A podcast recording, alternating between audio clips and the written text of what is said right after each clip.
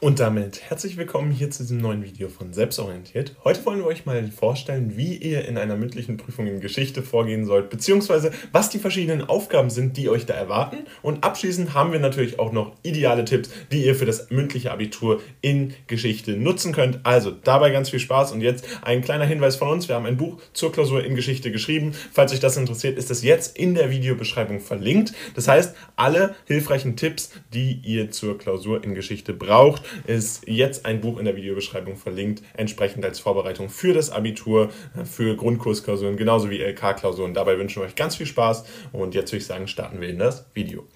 Grundsätzlich stellen wir uns heute ja die Frage, wie gehe ich in einer mündlichen Prüfung in Geschichte vor? Bei einer mündlichen Prüfung wird erwartet, dass die Aufgaben fachbezogen beantwortet werden und entsprechend eine sinnvolle Analyse stattfindet. Dabei ist es also ganz wichtig, dass ihr unterscheidet zwischen Kompetenzen, die von euren Lehrern und Lehrerinnen erwartet werden. Grundsätzlich wird es von euch erwartet, dass ihr einerseits Fachwissen vorweisen könnt, das heißt, dass ihr die Kompetenz in dem entsprechenden Fach, also Geschichte habt. Äh, hier ist es also sehr wichtig, dass ihr euch entsprechend der Themen vorbereitet.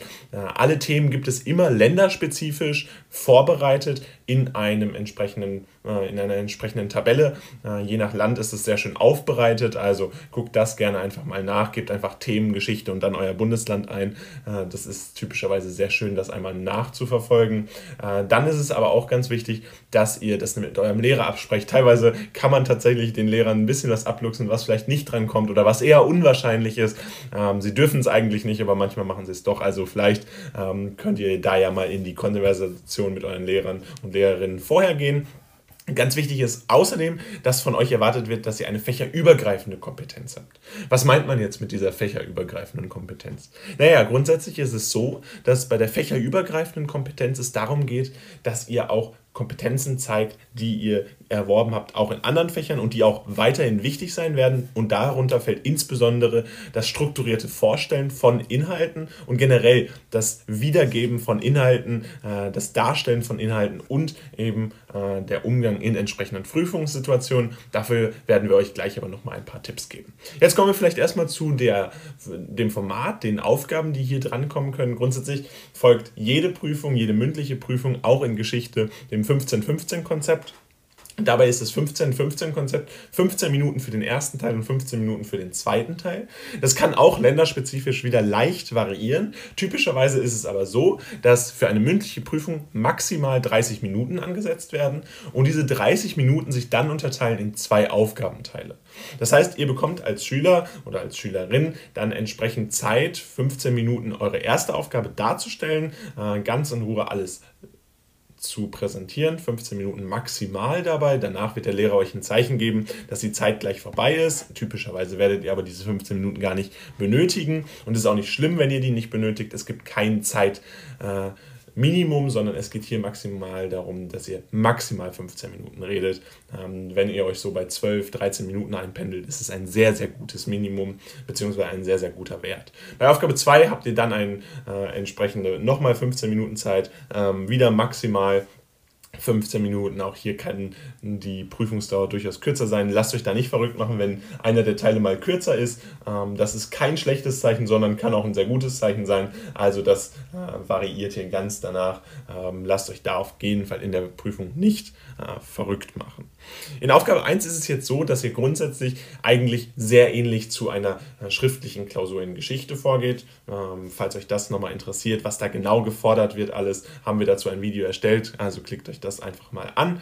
Grundsätzlich geht es dabei darum, dass ihr eine Analyse von zuvor bekannten Materialien durchführt und äh, diese Materialien werden euch davor in einer Vorbereitungszeit ausgehändigt. Ihr geht einmal kurz in den Raum rein. Typischerweise habt ihr ja drei Prüfer. Es wird unterschieden zwischen den Hauptprüfer, der typischerweise euer Lehrer oder eure Lehrerin ist. Dann habt ihr noch einen Nebenprüfer, der manchmal äh, sich einmischt, aber eher ähm, ja, eine begleitende Funktion hat. Und dann habt ihr noch äh, einen ähm, der das Ganze äh, aufschreibt bzw. festhält und äh, dementsprechend dann äh, für das Skript äh, verantwortlich ist, also protokolliert, also Protokollant ist.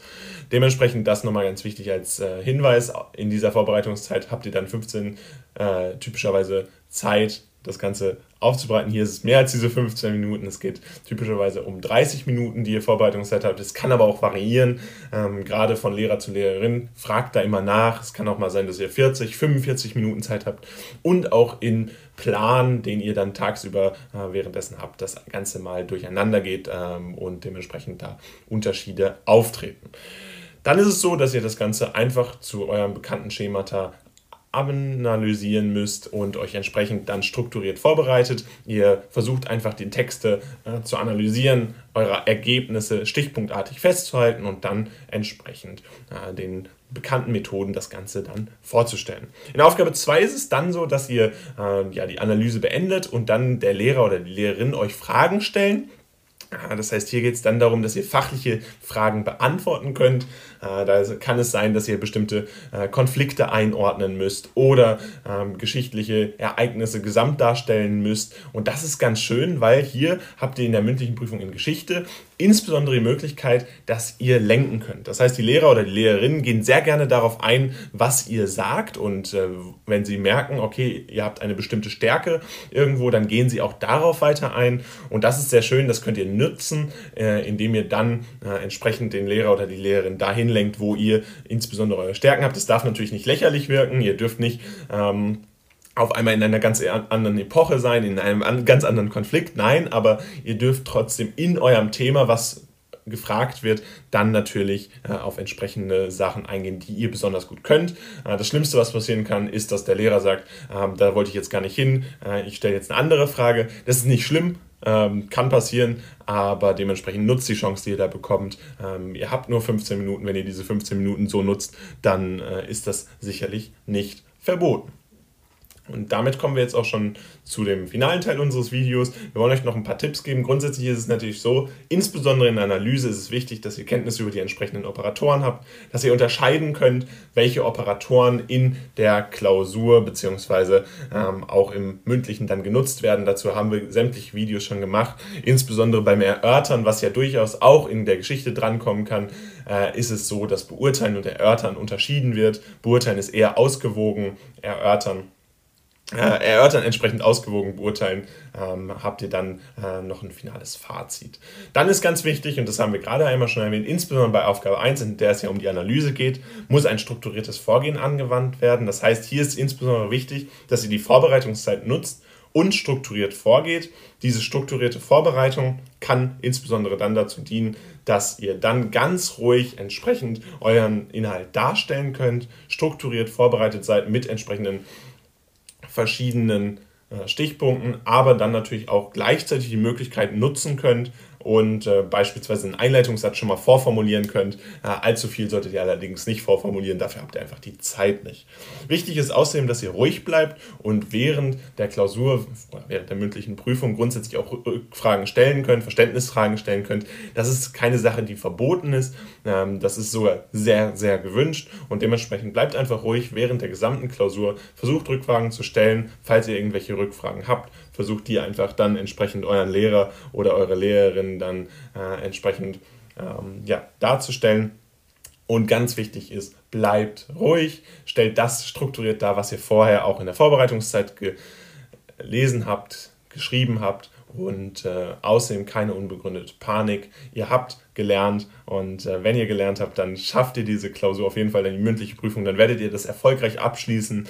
Äh, ihr werdet außerdem auch, wenn ihr äh, das Ganze strukturiert darstellt, eine super Note erreichen. Dabei wünschen wir euch viel Erfolg und damit soll es eigentlich jetzt auch schon von dem Video gewesen sein. Ähm, wir haben grundsätzlich dieses 15-15-Konzept nochmal zusammengefasst, also 15 Minuten für die erste Aufgabe, in der es ja um die Analyse geht. Grundsätzlich keine große Unterscheidung von der Klausur in Geschichte sonst auch. Äh, es ist vielleicht ein bisschen kürzer natürlich, weil ihr weniger Zeit habt, weniger Vorbereitungszeit auch, die ist typischerweise 30 bis 45 Minuten lang. Und in Aufgabe 2 geht es dann um die spontane Darstellung von entsprechenden Inhalten. Äh, ihr werdet von den Lehrer oder der der Lehrerin gefragt und müsst dann darauf antworten. Ihr könnt dabei aber lenken, nutzt diese Möglichkeit, die euch da gegeben wird. Und äh, ganz wichtig ist, bleibt ruhig, ihr habt gelernt und dabei wünschen wir euch jetzt viel Spaß und Erfolg in der mündlichen Prüfung in Geschichte. Und äh, das soll es jetzt auch gewesen sein von diesem Video. Zum Abschluss nochmal der Hinweis, wir haben ein Buch zur Klausur in Geschichte geschrieben. Falls euch das interessiert, ist das jetzt der erste Link in der Videobeschreibung. Insbesondere für Aufgabe 1 in der mündlichen Prüfung kann das nochmal sehr hilfreich sein, äh, bekannte Materialien zu analysieren Äh, das äh, haben wir dann da entsprechend verlinkt. Und ansonsten würden wir uns riesig freuen, wenn ihr unseren Kanal abonniert, gerne auch ein Like da lasst. Und ansonsten sehen wir uns dann demnächst wieder. Haut rein und ciao.